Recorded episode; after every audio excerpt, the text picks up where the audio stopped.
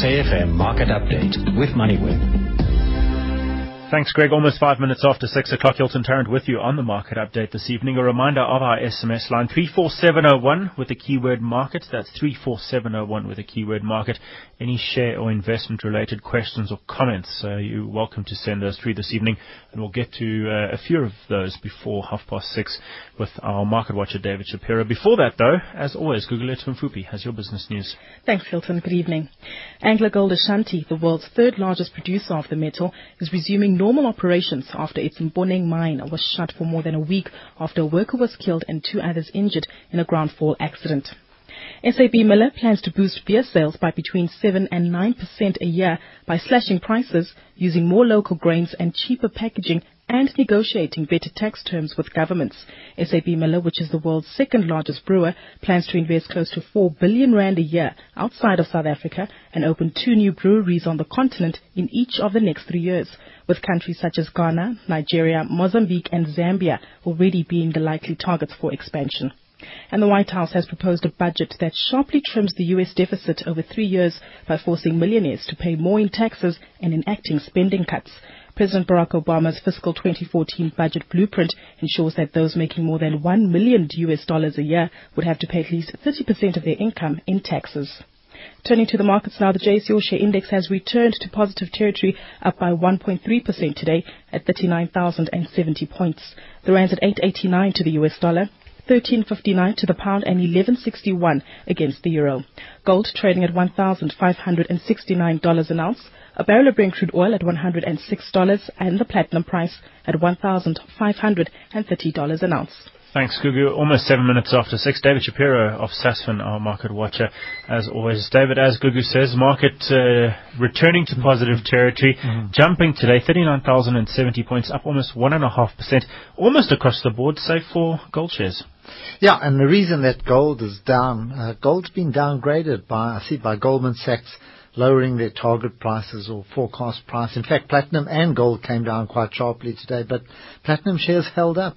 So um, I think that was one of the reasons. But behind the uh, the surge in um, you know on the resource sector was uh, buying of, of iron ore companies. Uh, they'd been oversold, and I think uh, you know we're already seeing a number of analysts coming out there and uh, um, recommending shares like Billiton simply on uh, the fact that it's been just just oversold. So Billiton very strong, but the big performers were Assore, I think African Rainbow Minerals, Kumba, which are all iron ore producers. Um, and uh, Sasol also had a pretty good day. So uh, generally a good day there, but unlike yesterday where financials and industrials underperformed, industrials were very strong. There's a lot happening there. I think also what triggered uh, strong buying, besides um, you know, besides the fact that global markets are up, uh, incredible results out of Mr. Price, or mm. a, a trading update that no one expected, plus 20% for the year. We'll dig into that in just a bit. I see Investec uh, has upgraded Kumba Iron Ore Exxaro as well as Anglo American from hold to buy. So mm. that's one of those. I think it's on price. It's on price, Hilton. It's not. I don't think the outlook has changed. In fact, mm. the more we read, the more we see caution with the iron ore price. But I think that the market's over overreacted and is uh, you know is expecting a plunge. We had Chinese import numbers meets you know it's their buying which were better than expected uh, um, uh, this morning out of China, just showing that they're still there, and you know that also propped up um, mining co- mining companies. Mr. Price, earnings will be at least 20% higher for the full year. You say it was a surprise, but if you dig back mm. to the first half, first half profits up 35%. Mm. So for earnings not to have been up more than 20%, mm. they would have had to completely collapse mm. in the second half. Yeah, I, I think, uh, but still, um, I, I think that the uh, analysts were expecting the absolute worst in the second half. I know they were up. We have to digest the results, but also you've got a um, Pick n Pay came out with their mm. trading update as well, and they showed a much better second half. Uh, earnings, and that's one of the reasons. Their um, headline earnings expected to be down between 25 35 percent. Um, but if you if you dig into them and and, uh, and they show you the second half, you'll work out that um, I think the second half was mm. far far better than than I don't say the market was expecting, but but the uh, first half. So overall, I think Pick n Pay picked up about 1% against results which you thought would actually send them. Well, as you, as you Mm. say, if you, if you do the first half, second half split out, Mm. at, at the half year, earnings were down 36%. Mm. They're looking for somewhere between 25 and 35, which, means means that they were probably 15. about Mm. 14, 15 lower in the second half, which is not that bad. Turnover up 60, uh, 6.3%. At a comparable store uh, level, 3%, and they have given their sales growth. Uh, sales growth in the first half was 5.9%. Sales growth in the second half, 8.2%. So you can see that coming through. Interestingly, uh, I, I, I laughed. Uh, I saw a tweet from Marc Hasenfuss. He called it. Uh, he, he he linked to the results uh, that were put up by Pick n Pay, or at least the guidance, and he called it Pick and Pray. Pick and pray. I, you know, Hilton, I'm still skeptical. If um, I, I'm not sure one would buy them at these levels, even on the basis of, of these results. I think um, the reason is that that the other retailers are not just going to bend down and allow Pick n Pay to recapture a lot of lost ground.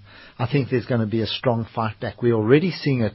Most interestingly, the one share that we haven't followed for a long time, in fact, that has captured my interest has been Massmart. It broke through um, in, in over 200 today. And I don't know, you got the 52 week highs. It's certainly a 52 week high for, Not according to this. what's a 52 week There high? are no 52 week highs. There are no 52 week a- well-. We'll look them up. Have a have a look there, but I think that um, um, you know they break through a level today which I think we haven't seen for a long time. It uh, I can't remember Pick n Pay at uh, sorry yeah, Massmart at, at at at these levels. So slowly creeping up, um, you know, to, to breaking into new territory. Just having a look at uh, where the share ended today, 200 rand and 89 cents. Uh, it's 52 week high. You're right, David. Yeah, I see. And You're I right. haven't got a computer. 52 week high previously was 196 rand. Uh, So, uh. so right through Yeah. that. And that's, you know, from a chart point of view, it's broken through any kind of resistance. And it's a clean break and it's been working it through. It's not as though it's just shot up there. So looks very interesting. One of the smallest stocks, uh, penny stocks on the JSE, African Dawn, uh, Af Dawn. there, there's, there's somewhat of a resurrection there happening, David. They're, they're resurrecting as an investment holding company. Tjaart Kruger, ex Afrox, uh, Okay. is involved. Mac van der Merwe, remember Mac van der Merwe? Uh, he listed something called Volmac Engineering, Spicer Mitchell in the 80s. Uh, Spicer Mitchell, I remember, but I his. can't remember these. But African Dawn was, it was a low cost housing finance company, if I remember. Mm. which, Some uh, microfinance. yeah, yeah. One of Uh, those. So it's, it's being uh, rebranded as if okay. there's, there's lots of room. You know, we heard, we saw yesterday with Allan Gray and Viljoen buying into small caps. There's lots of room for these caps. You know? Who knows? They might take the whole company out. David, we were looking uh, we were looking out for the U.S. Federal Reserve minutes. Uh, They were released a couple of hours ago, earlier than expected. Someone emailed someone on Congress Yeah. Hill, and they suddenly had to release these minutes, uh, given that they had uh, that embargo had been broken. Officials still very divided about quantitative easing and when this is going to end. The the outcome is that uh, they said if the job numbers keep improving, which they didn't. So obviously these minutes were before we saw last Friday's job numbers. They said then uh, you know one should start or consider easing back on quantitative easing. But uh, I think today's big story in the U.S. is the budget. Mm. You know, uh, President Obama released his budget. Uh, you know, plans to cut, as Gugu said, you know, plans to to cut the deficit over a few years and that. But of course, uh, John Boehner and Eric Cantor, um, you know, Eric Cantor, the leader of the House, um, uh, Republican leader, they came out with a very chilly response. So here we go again. And I think, I think business leaders there or businessmen are just getting, you know, so angry and so annoyed with this, uh, uh, these, these, this political posturing. They've got money, they want to invest, they want to know where they are, and this thing just seems to drag on and on and on despite you know, despite the election. So, uh, you know, the show continues, except that S&P, I think, at a, trading now at another all-time high. It's got to hold these levels. So, the previous all-time high, I think, was 1570. It's uh, the last I looked was 1575. So, you know, U.S. markets pumping along. SAFM Market Update with MoneyWeb. Well, the Gautrain, which launched its Pretoria to Johannesburg service in August of 2011, is seeing commuter demand increase rapidly. Weekday passenger trips now number very close to the 50,000 a day mark. That's 60% more than a year ago. Errol Braithwaite is general manager for operator the Bombela Concession Company. Errol, not all good news. Those trains in the mornings absolutely jam-packed coming into Sandton, Rosebank Park Station, uh, especially around 7 o'clock. You're quite right, Hilton. Um, you know, obviously we're delighted with the increase in ridership. Um, but it does come uh, with a few problems. Uh, as you correctly say, it's put immense amount of strain uh, on the, the capacity that we have that we have available.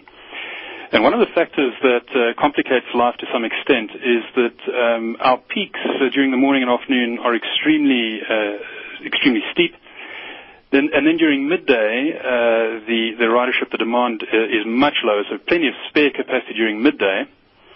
And the other problem overlaid on that, of course, um, is that uh, the the ridership is, is, very skewed. So in the morning peak, we've got a huge demand coming southwards uh, from Tshwane towards Johannesburg, and uh, plenty of spare capacity going northwards. Uh, and then, of course, in the in the afternoon, the pattern reverses itself.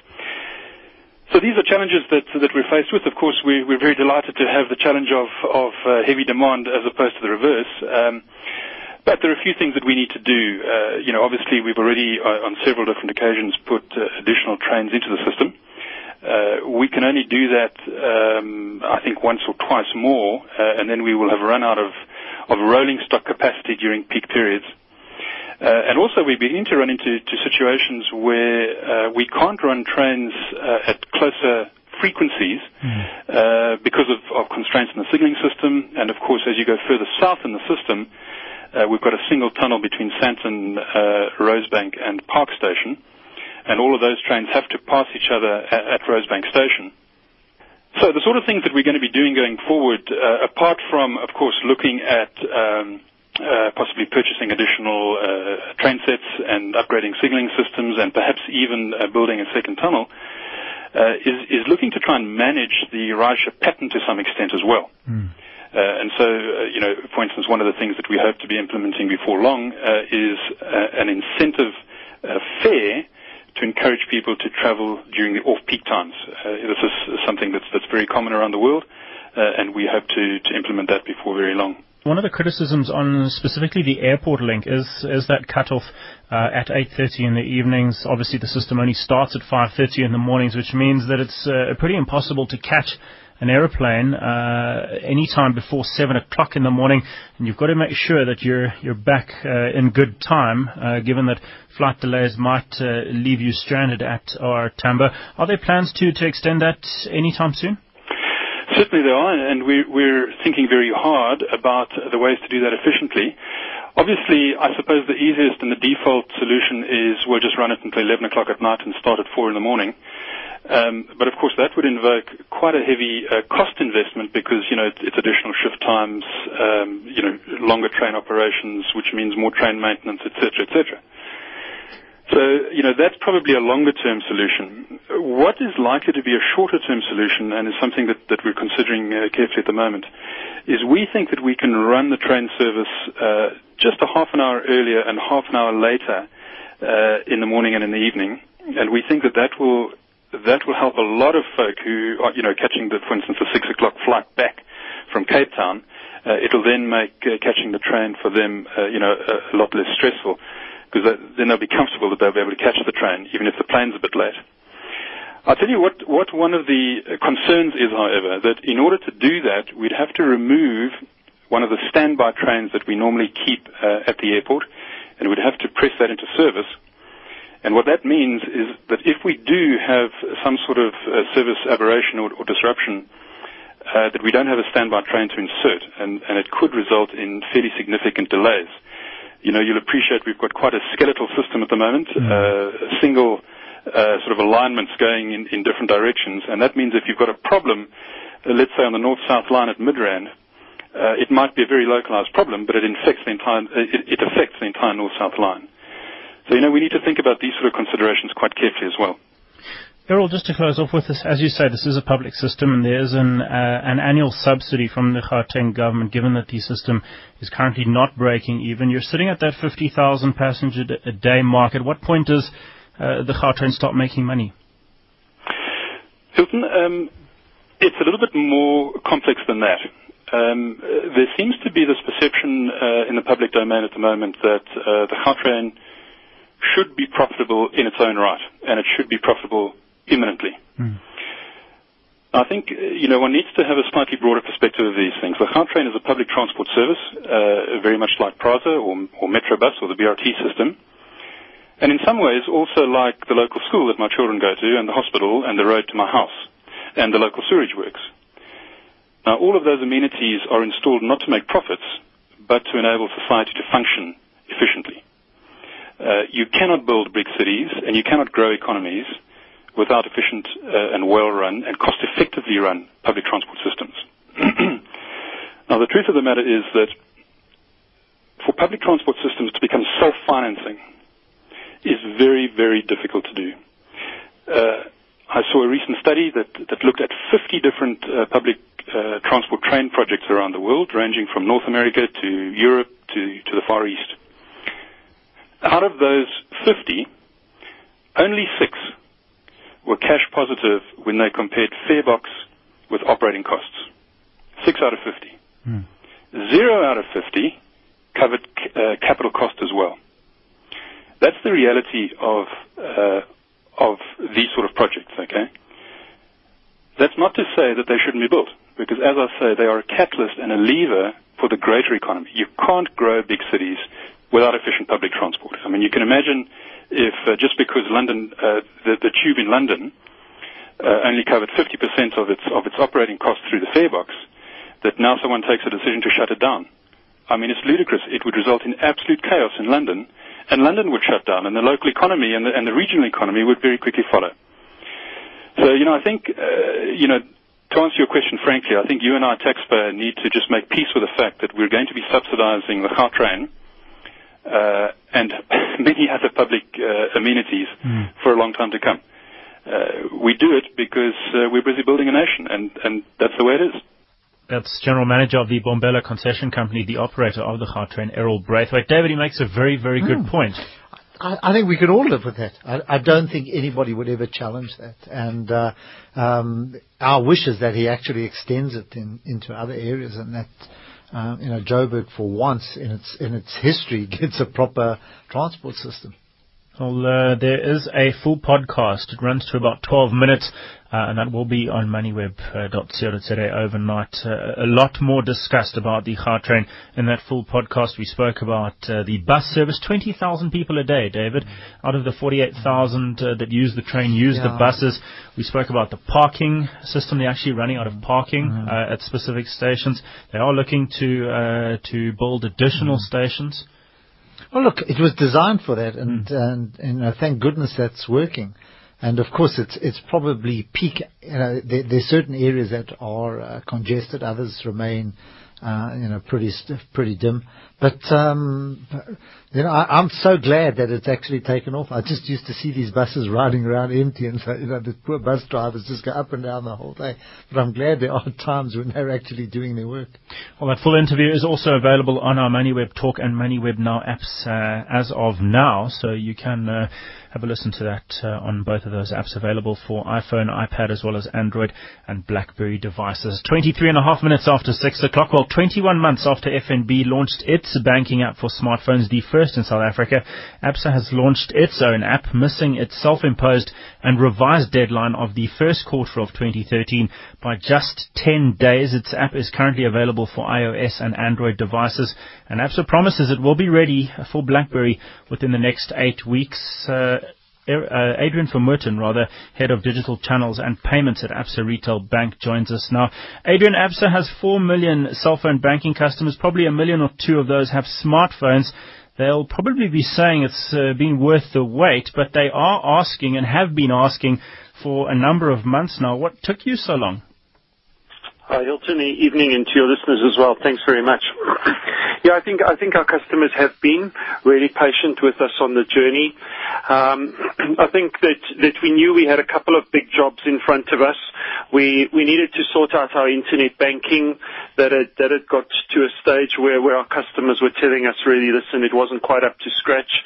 And at the same time, we had the biggest ATM network out there in the market with about 9,000 devices, and that was also looking very aged. So when we looked about two and a half years ago at the roadmap, we said, you know what, if we sort out the internet, we're going to be able to build a lot of the capability which we would need in the app. Similarly, when we did some of the ATM stuff, we had some back-end work that we had to do, which would again support the app. And the third factor was probably about a year ago, we had a look and said, you know what, Africa's looking really good. If we're going to build an app, uh, we've got a couple of small markets in Africa that won't support an app on, our, on their own. We're going to have to include this app to cover the whole of Africa. And really, that's what took us a while to get out to our customer. But I think something um, that landed today, which is which is really, uh, I want to say, a, a one plus or two plus over what is available in the market today in terms of apps.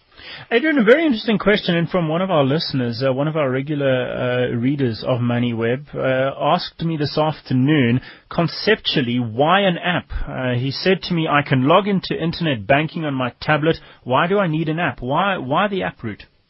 Yeah, yeah, it's a, it's a great question. And one of the things we did while our while our customers um, were waiting for us to bring the app to market was we we optimized our internet banking um, for for our customers so that you could use a tablet and you could still get to internet banking. I think I think the app integrating into the native or the operating system of the app really means that we can start to integrate to the GPS. It means that we can start to access the um, the contacts within that book, uh, within within your device, and that means now that we can really be much smarter in the services we offer. So some of the stuff we do, if you want to send a cash send or send some airtime to a to a friend, you don't need to create that person as a beneficiary because in most instances that cell phone number and that person already exists within within your device, within your smartphone, and you just say, hey, I want to send money. Do you want to send it to a contact? Yes. Click on the contact you like, and it just makes it a much simpler process.